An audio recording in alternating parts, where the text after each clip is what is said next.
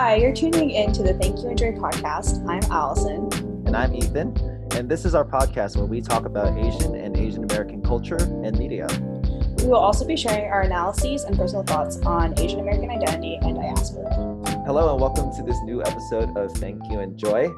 This Thank You Enjoy episode is our Thanksgiving special. And regardless of what you think of Thanksgiving and its questionable history, I think the one thing we can agree on is the first thing you think of when you think Thanksgiving is food. And so this is our very first food episode. Thank you, Enjoy. I'm really excited to be embarking on this little adventure that we're going to have.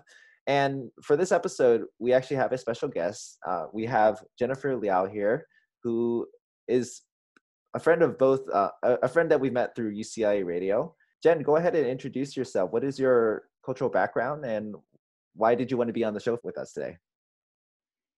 Yeah, I'm Jen and both my parents are from Taiwan. So I'm Taiwanese American. Yeah, they immigrated here, and then I was born here in the States.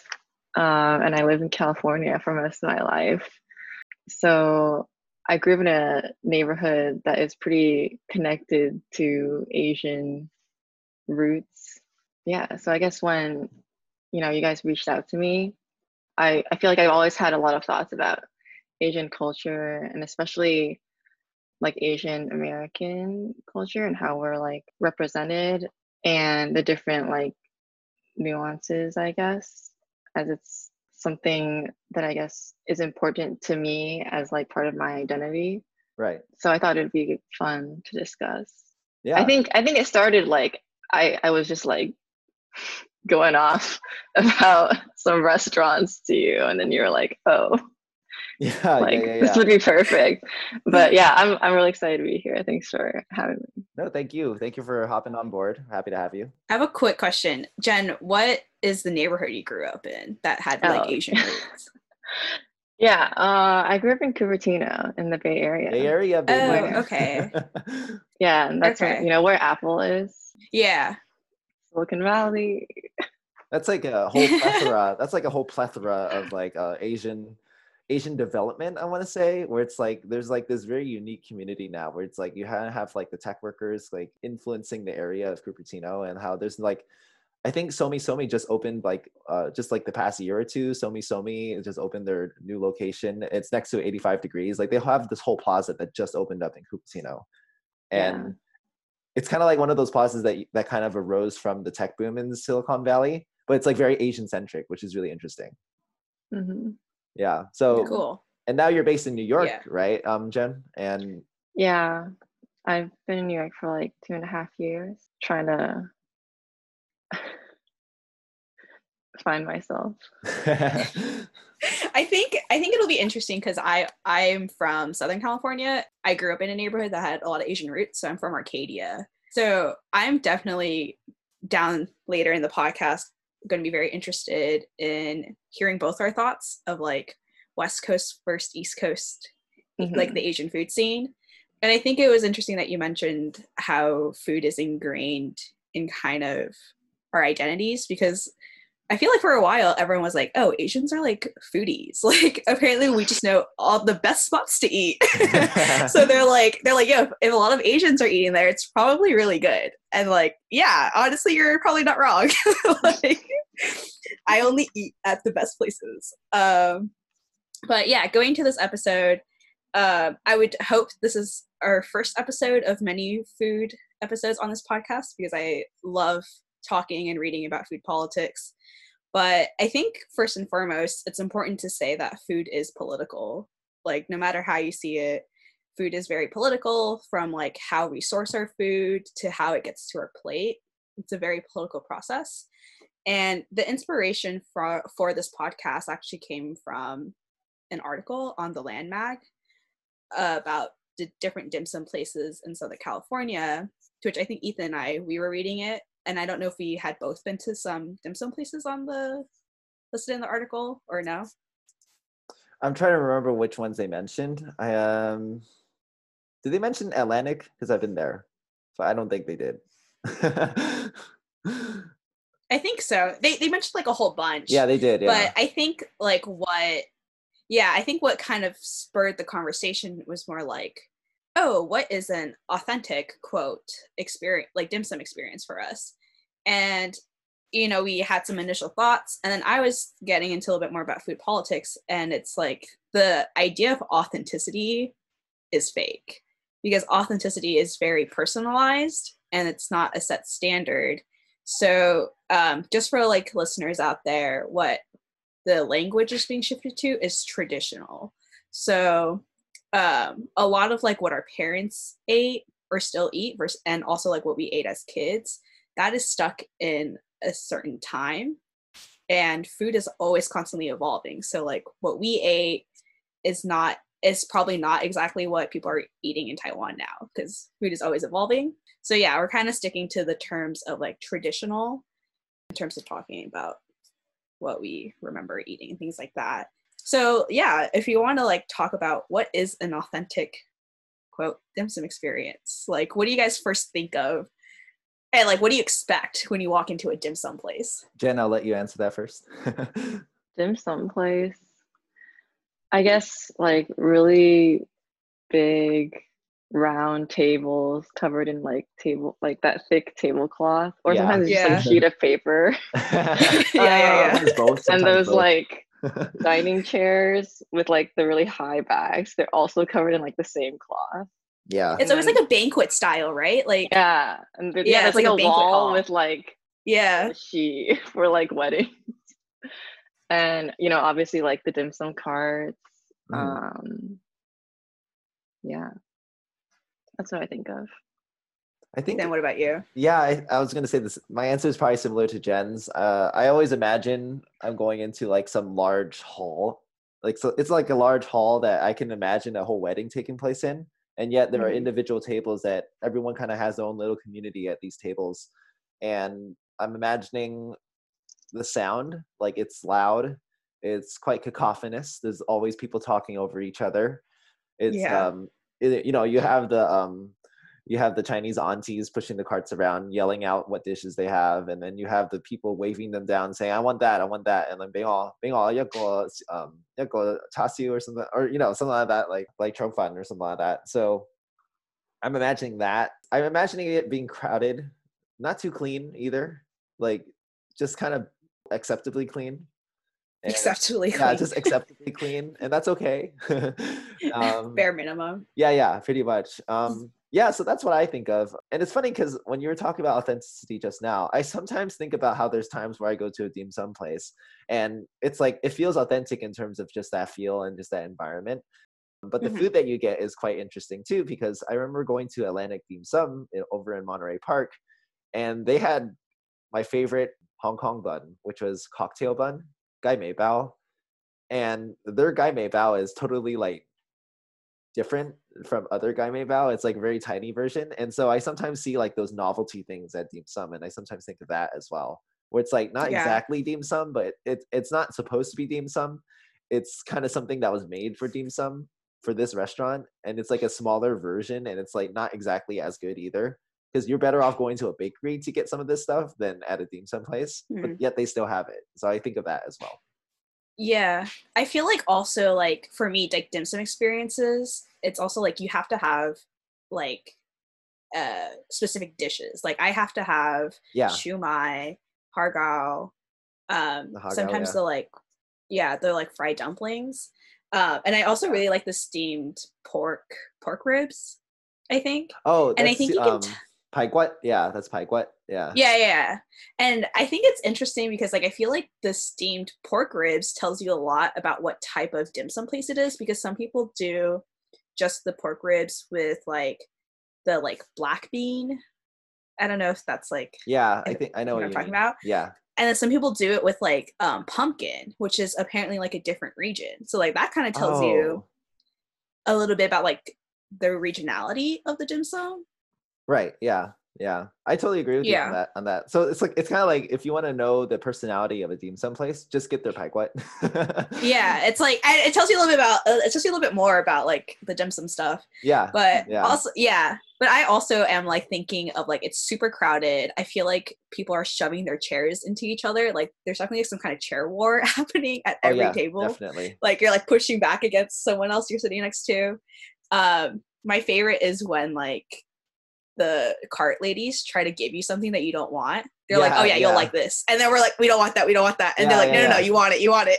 we're like, "No, we don't." yeah, yeah, yeah. There's, there's a certain level of rudeness in a uh, dim sum Yeah, place. you kinda need it, It's right? completely acceptable though, where it's like, I, I find myself regressing to this rude behavior that would be considered rude anywhere else, but here it's considered like a safe haven. And like, I'm Yeah. thinking, the last time I went to dim sum was in February, and I went with some friends.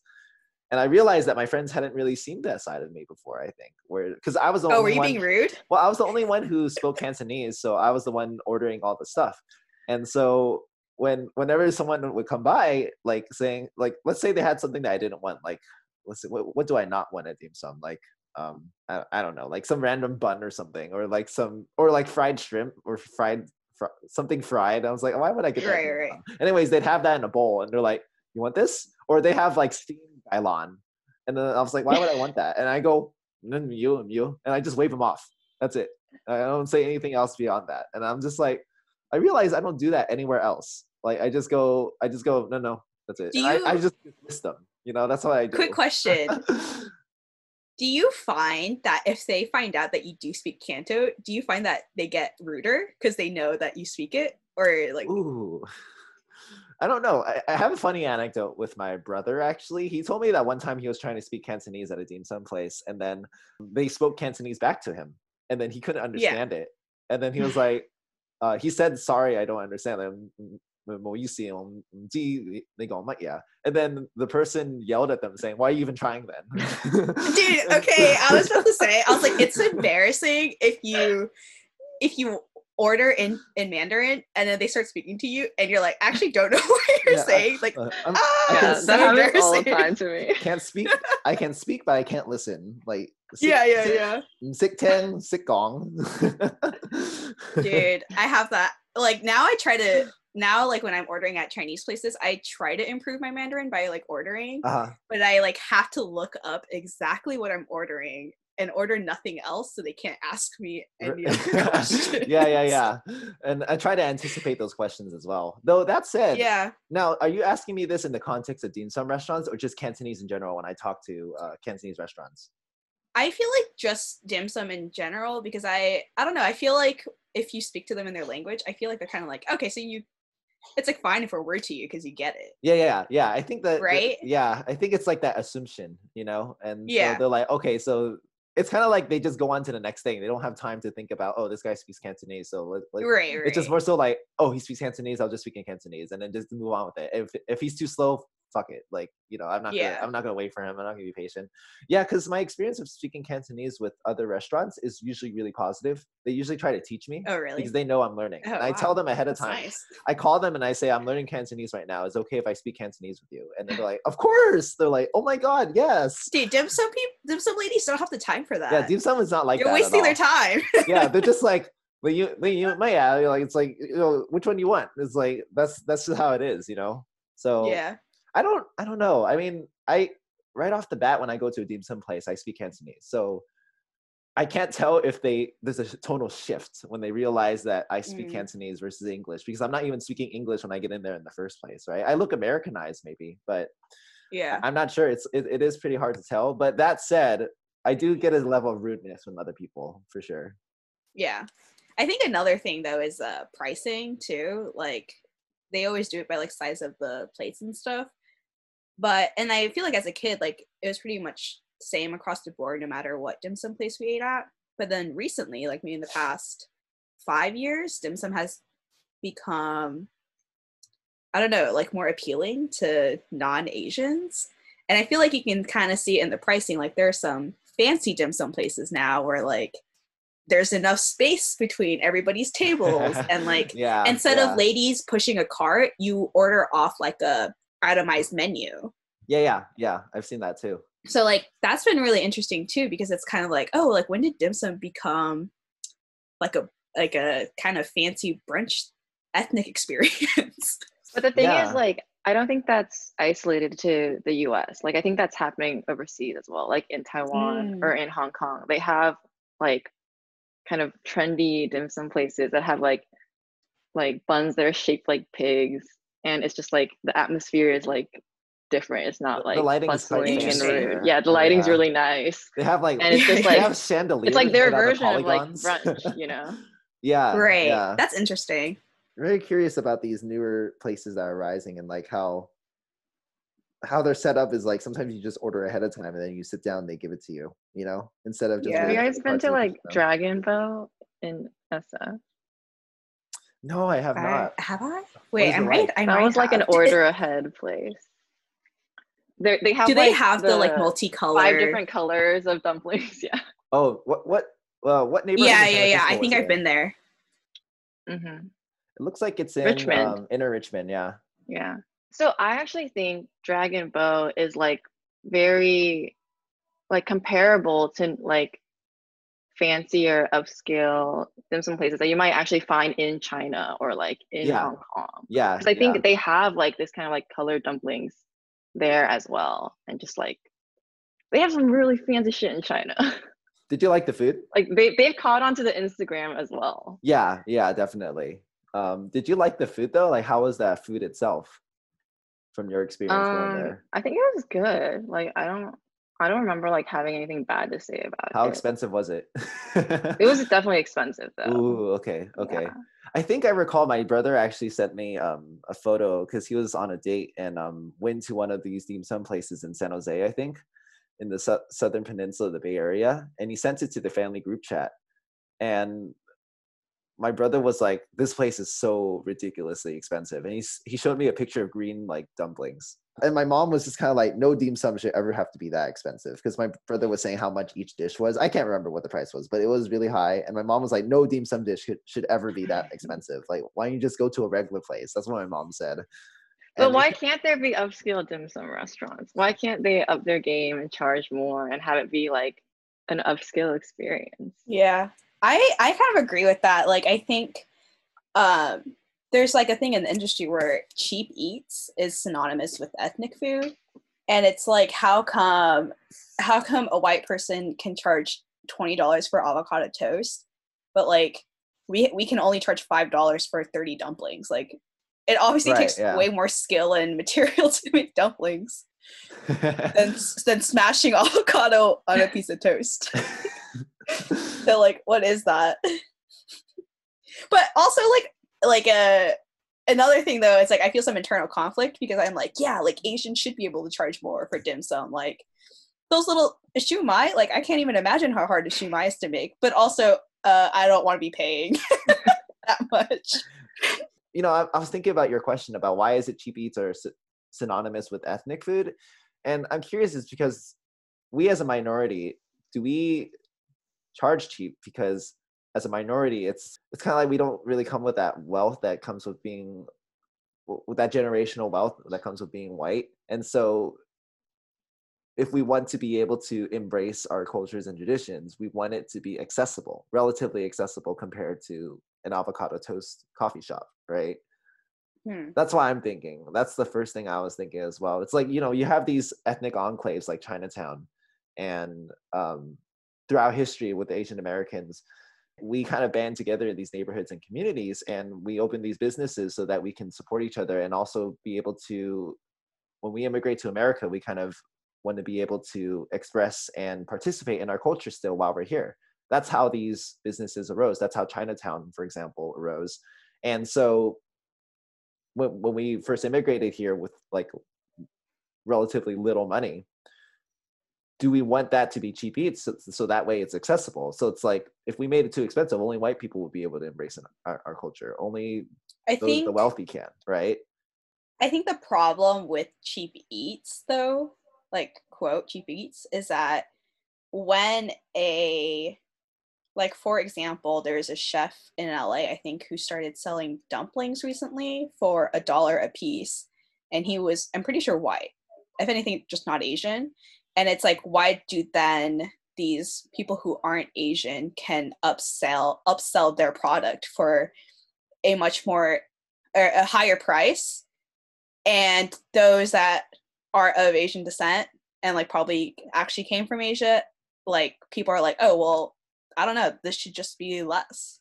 So it's more of like a pricing thing when non asian people come into play Right. Yeah. so like why can like white people upsell like for example, like I'm just gonna start throwing in some restaurants, but like one in New York that I was like a little off like that was a little off putting for me was Win Son. Because like I know their head chef is white Hmm. and I went to eat there and I think one of their dishes was like fifteen dollars. And I was like, for what? Yo, though? What did you get for fifteen bucks? I'm pretty sure it was um a rice dish. I forgot which one, but it's like one of their famous rice dishes. Yeah. It might have also been a minced pork bowl. Mm, I okay, think. I think okay. that's that might also be something that they're known for. But I think it was like fifteen or seventeen dollars because they like put a ton of scallions on it. That's like double price like- from what you can get like anywhere yeah, else, right? and it's like and like it's kind of like why does this guy get a charge seventeen dollars and then if I go to Chinatown, someone is like, oh my god, fifteen dollars for this minced pork roll, minced pork bowl?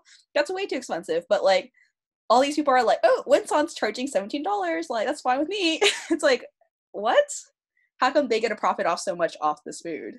Yeah, it's like so. Your exasperation is, or kind of like your uh, your observation is that you're noticing that people are more willing to spend X amount of money for a dish that's made by a white guy, or or or from a quote unquote fancier or or um, upscale restaurant then they are willing to spend the same amount of money somewhere like from an actual like ethnic enclave or from an actual like small business um, Right. that's not And it- that it doesn't have that reputation Yeah, and it might tend to be like I mean, like I don't know, maybe like quality of ingredients have to do with it, and then like obviously people are paying for ambiance as well. Like you're paying for like how well the restaurant could is even be decorated. location too rent it could be that too i mean they could be in a Yeah. very particular neighborhood that's not normally associated with chinese food and so therefore But then why are people so eager to support a restaurant in Brooklyn versus a restaurant in Chinatown too? Like,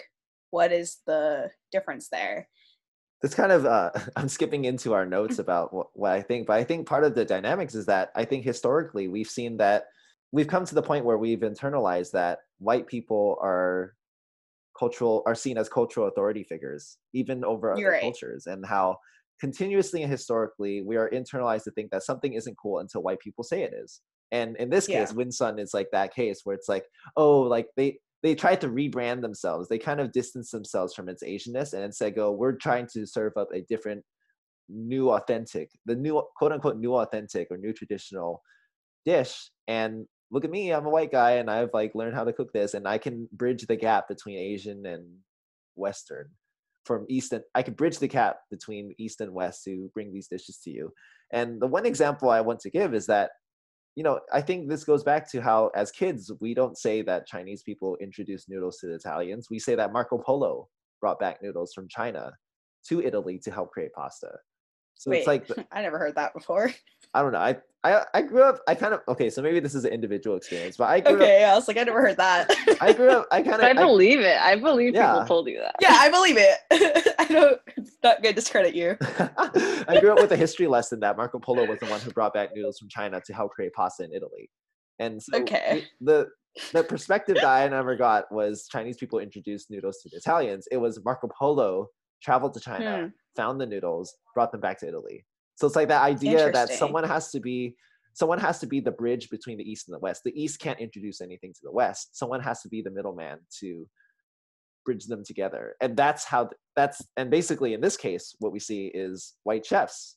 White chefs are constantly being used and subsequently scrutinized to bring quote unquote bring eastern culture and eastern cuisine to western audiences. You see that in bon appetit. Right. you see that in the restaurants that very that you're talking about like Win Son they're they're the very embodiment of that. And so Yeah. it's this idea that white people like nothing is cool unless a white per- person says it is right? And then suddenly it's a new hip thing and then it becomes it's the price is justified it's in a neighborhood that's not typically Asian. So it's like, oh, this adds some new spice in the neighborhood. We should support it. We should check it out. I want to see what kind of food they have. Also, like this is like a a blending of both worlds. That's kind of how I saw it. And that's how I Yeah. the impression I get from those restaurants as well. Is that it's not exactly completely Asian. It's like a mix of East and West. It's like this amalgamation. I think also this reminds me of um, this line I read in David Chang's memoir, where he says, I think the reason why minority chefs in America find cultural appropriation so upsetting is that we feel obliged to uphold these arbitrary prescriptions, while white chefs do whatever they want. We're following the rules and they're not. Most of the time, they don't even bother to learn the rules. And like that really kind of sit with me because it was kind of like, I mean, we've also talked about this of like the line between appreciation and appropriation. Yeah. And ultimately, for me, it's appreciation and not appropriation if the community you're profiting off of, you give back to that community. Yeah. Yeah. So as long as you're pumping money back into the Asian communities, it seems more like appreciation because like you're you're helping uplift the community at least. Yeah. Yeah. Um, but the other problem I think I have with white chefs opening up just not American, I don't know, restaurants is that like they're taking up space that could be given to someone else. right. Like this is this is a space that they're intruding in on where I'm like there are plenty of like Mexican, Latin, whatever, like Asian, doesn't even matter. Like there's plenty of chefs who like need that space and that they should be the ones taking up the space. But here we are, white people taking up space again, creating some fusion restaurant. And it's like, dude, like let someone else let someone else do it. it does make me think of this question about like from Chang's quote, is it that we place this pressure on ourselves to live an authentic lifestyle and maintain and uphold traditions so we can teach them to white people? Or are we just mad at this perceived bastardization of our cultures? Like what I think it could be both, but it does make me think about those two aspects where I think part of our exasperation is that we see these white people like opening these restaurants and suddenly we're like what makes you in a cultural authority figure over chinese food or mexican food or etc and right. and it's kind of like this idea where it's like we have to live this authentic this quote unquote authentic life because we want to be the ones who are the cultural authorities not them right? And so Well, I think- that too. Go ahead jen. I think part of it is that when they're taking on this role of being the cultural authority figure is like that's erasure of our people, Mhm. our representation, and our traditions. And like I think that's the issue that I have with it. Because like it should be an Asian American, for example, like representing the cultural authority for like Taiwanese food or for dim sum or ramen, not like some white dude being like, oh yeah, I went to, you know, China and studied how to make dumplings and now I'm an expert. Like I don't care. like you're just a white guy. um yeah i think another thing though is that like what we're also seeing though is that like if an asian chef wanted to open up an italian restaurant i feel like everyone would be like what are you doing opening up an italian restaurant like like stick to making dumplings or something and it's like well then how come like white people can do whatever, whatever they want but like we everyone else has to stay in their lane. So then if we are supposed to stay in our lane white people get out of my lane? Like go. Yeah.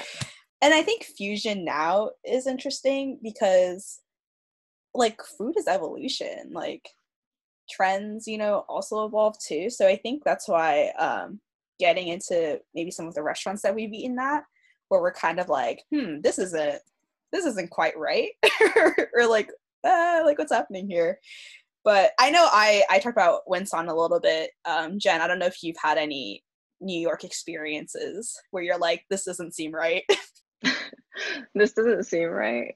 Well, like, okay, yeah. I don't want to like drag any restaurants because there are a lot of really great like new wave Taiwanese or like Chinese like Sichuan, Hunan restaurants in like East Village and Lower East Side and whatever. And I love that that's happening. Mhm. Um, but I did have like one of those moments. Uh, there's this place called 886 in East Village, and it's a Taiwanese restaurant. I believe it's opened by a Taiwanese American, and um, I've had like mixed experiences going there, but I think it's all like what you expect. Like I've had some dishes Mm. be really good, like very authentic and like tastes just like you know home. Um, like the lo ba bang, which is like the pork belly over rice, and the sambeiji, the three cup chicken, was also really good.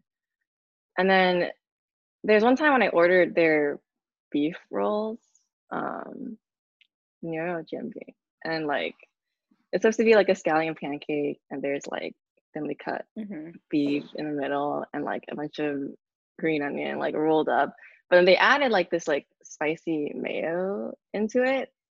And the consistency was like almost reminding me of like nacho cheese. And like it was just really unpleasant to eat. And like it was really oh. hard to like remove it from the roll too because it was just all over it.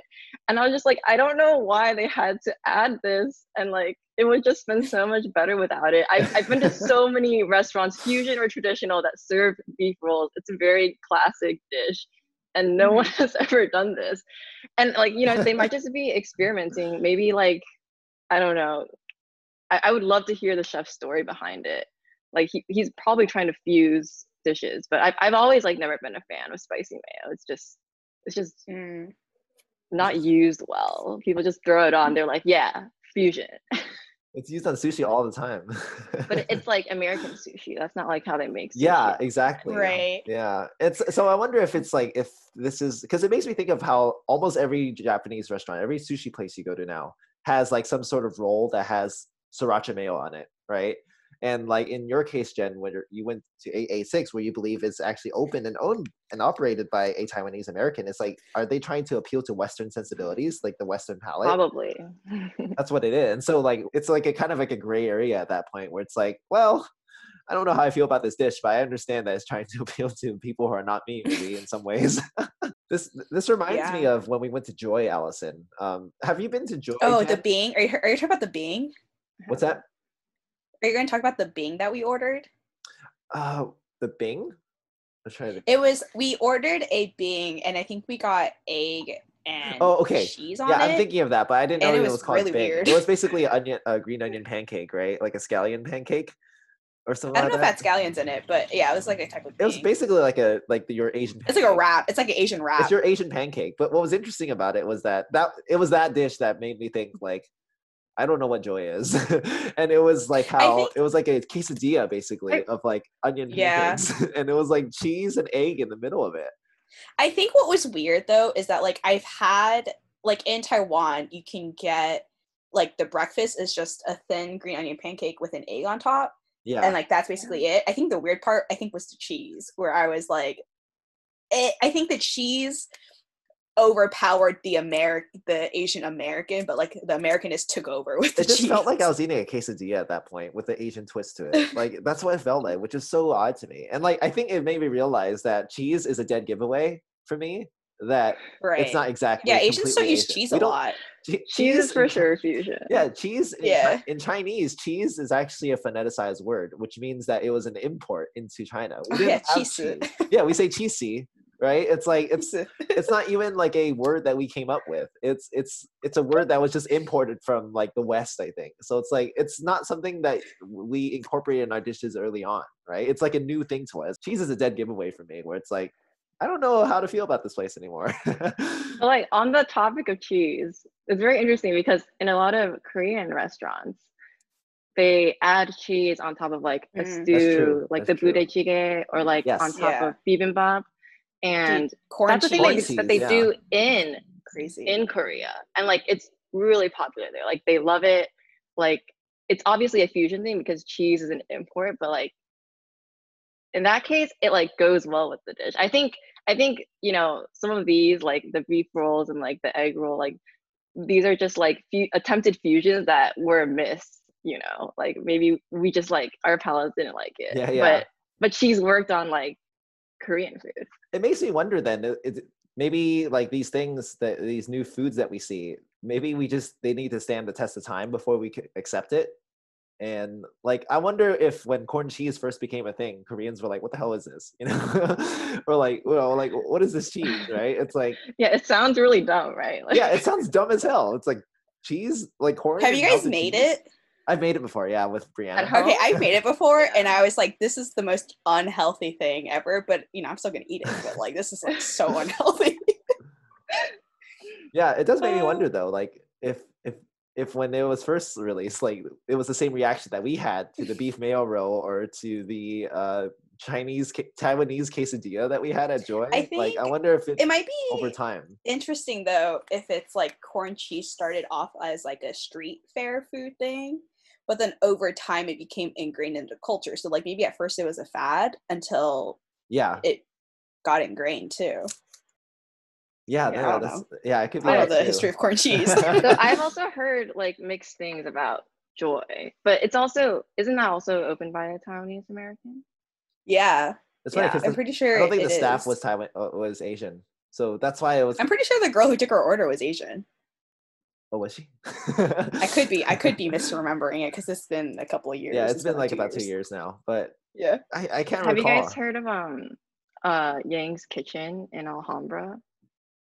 I, I don't think I have. so. I feel like that name is familiar.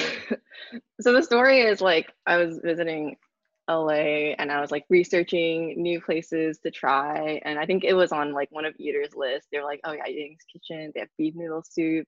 It's Taiwanese American, like it's and it's really good. So I was like, oh, I gotta try this place. And it's very interesting because they definitely do have a fusion approach. Like the beef noodle soup, the noodles they make in house, but they're like whole wheat noodles, which I was like, ugh, like oh, interesting. just just throw some kale in there. Like might as well just just make it like why would you do that? But I was like I I still tried it and like their their beef rolls they do like open face. Like they don't even roll it up. They're like oh yeah, this is like Oh. our like fusion spin on it. And they also put like all these different toppings that aren't really traditional. But like he's trying to like do this little fusion spin. And you know, I didn't really like the open face beef roll, but the beef noodle soup was still really good, even though it was like whole wheat noodles. And I think they they were trying to go with like a health theme. They had like kombucha on tap, and it's like kind of weird. I'm like, it's weird to like be in this brightly lit space, like decorated all millennial style, eating beef hmm. noodles, yeah. Also having kombucha. But maybe that's just like where the world is going. Like you know, food, like cul- food culture like evolves, and like Yeah. was- and like some things you may not like, but some things could be good.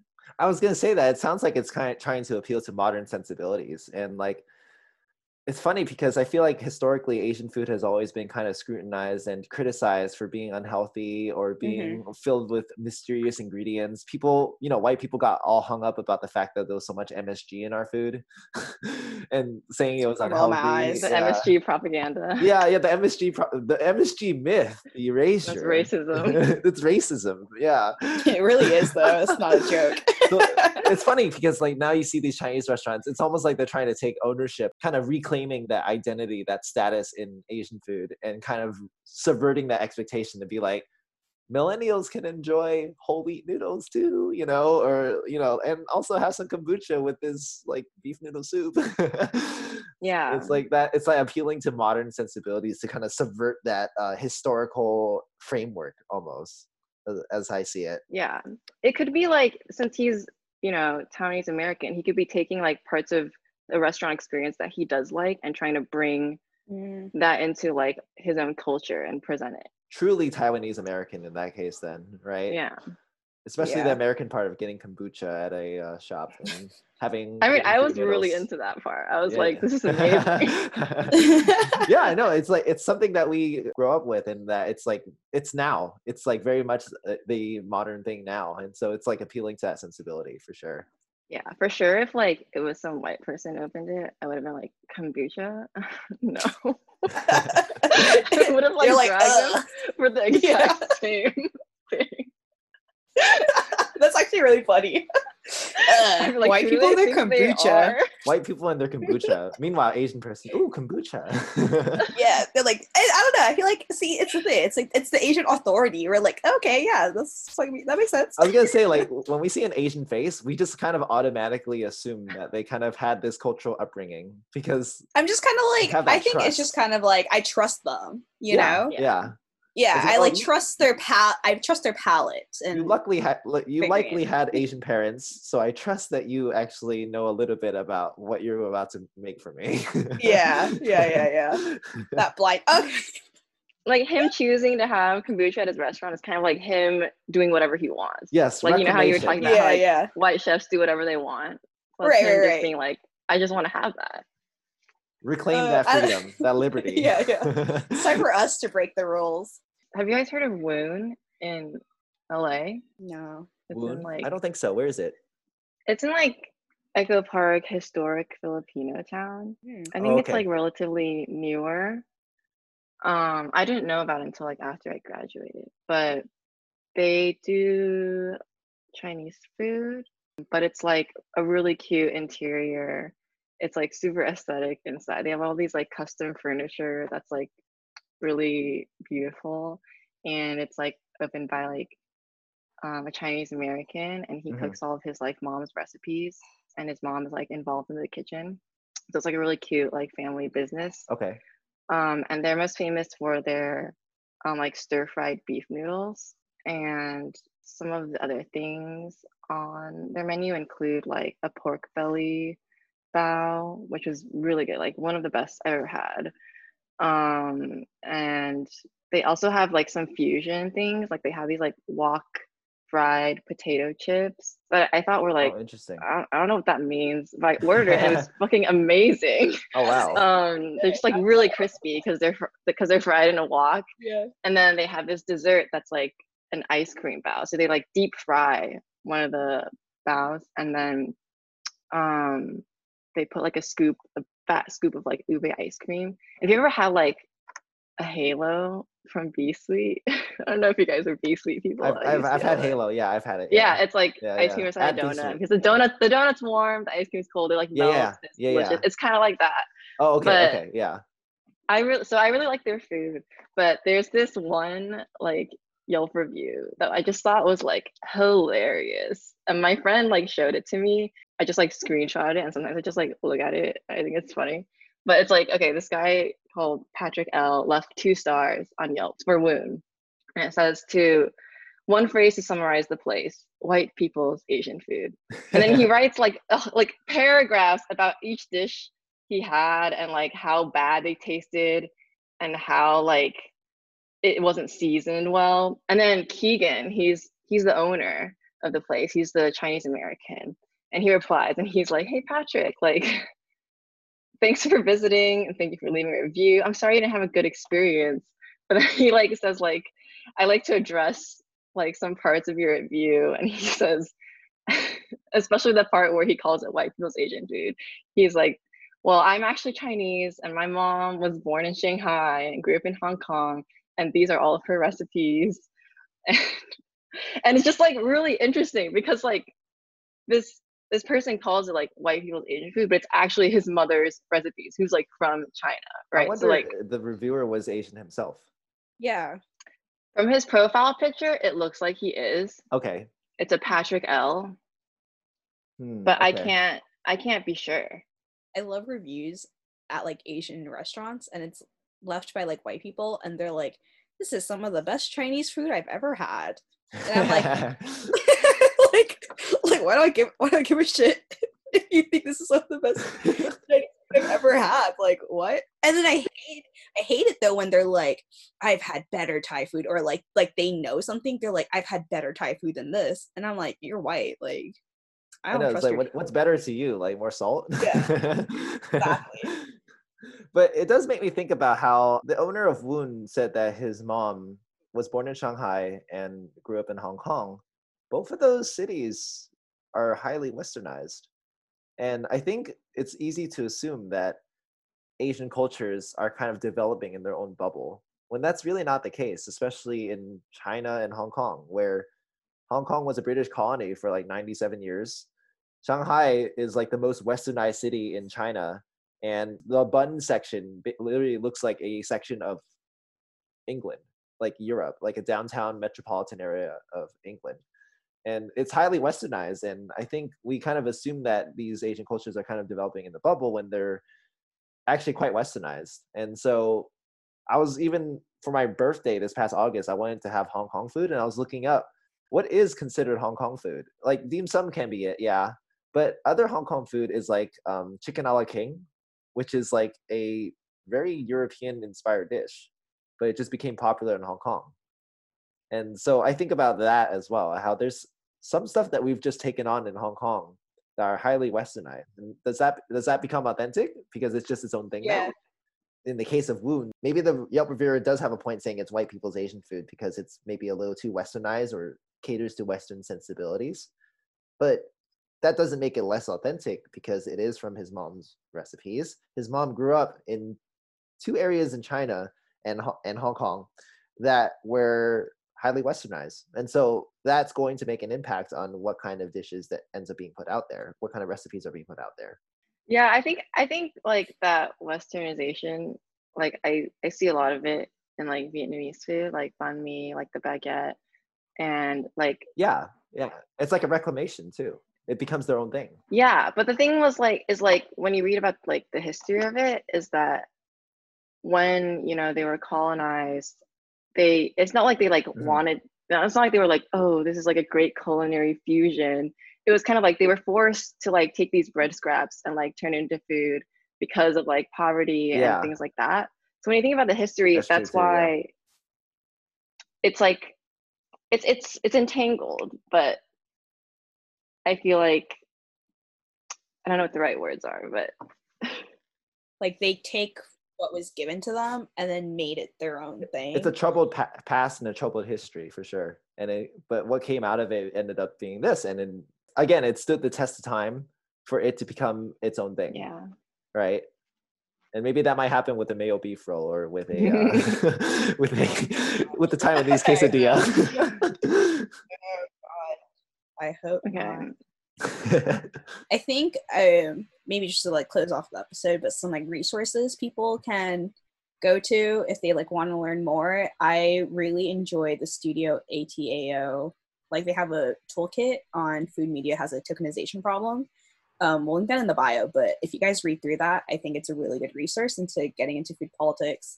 And I also really recommend the God of Cookery Instagram page. Yeah. Like the guy who runs it is like so good at calling stuff out. Like even just recently, I think I saw some some there's like a new I think restaurant in Canada where they're selling like broth and they're like this is like the new hip thing, but it I think what they're selling is like the pho broth or something and just like like selling it off as like whatever like a hip healthy broth to go. Yeah like a broth to go thing and then yeah he called it out but yeah there's just some resources that i think that are really great. great, to God of Cookery is my favorite follow this year, honestly. Yeah. yeah when he uh, called out the The moon what was it was it like a It was the white mooncake chocolate moon- recipe. Yeah, it was like Yeah. a chocolate mooncake thing. Like I understand if you're going to try to make mooncake, but don't call it authentic mooncake. You know, especially if you're going to eat, Yeah. eat the yolk out. Okay, well, that's in, that's another interesting thing where, like in you know Taiwan in Asia, they are like what a mooncake is is changing. Yeah, Like my yeah. mom is sending me stuff about like jelly mooncakes. You know, like there's Right. like snow skin mooncakes, and like they they're doing weird shit with mooncakes. it's it's pretty cool. And I think all that matters is like who is doing it, who's who is making it? controlling the narrative. You know. Yeah, and who's profiting? Who's Yeah. making the money? You know, ultimately it comes down to that. I think I think at the end of the day, it's all about like who's profiting. But what I do remember from the mooncake fiasco was the this is like what I hate when like white chefs get called out and then they start to defend themselves by being like, I was in China for X number of years. No. And that is why I am that is, that is why I thought I had a pass to do X, Y, and Z. And I'm like, yo, I do not care.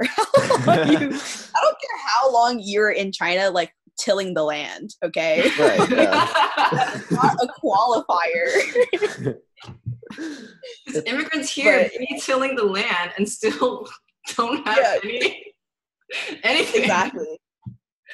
But yeah, I, I just feel like white chefs love to do that. They're like, I went to this place like once, and now I'm an expert. And I'm like, I've been in America for like forever. I don't know anything still.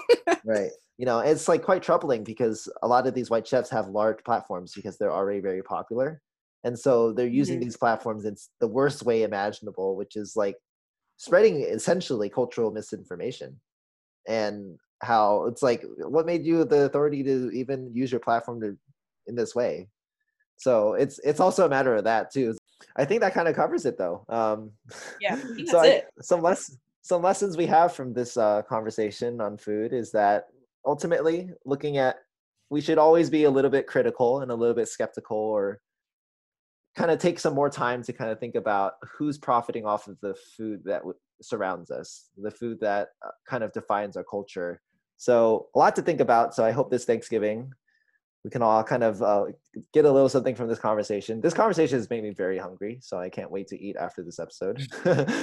and yeah, so have a happy Thanksgiving. And thank you for joining us on this episode Thank You Enjoy. And we hope you enjoyed it. This episode of Thank You Enjoy was produced by Casey Lee, audio mixed and edited by Ethan Lee, graphic and logo design by Chris Kim, on Instagram at Chuffimation, and intro and outro music by yours truly, Ethan Lee.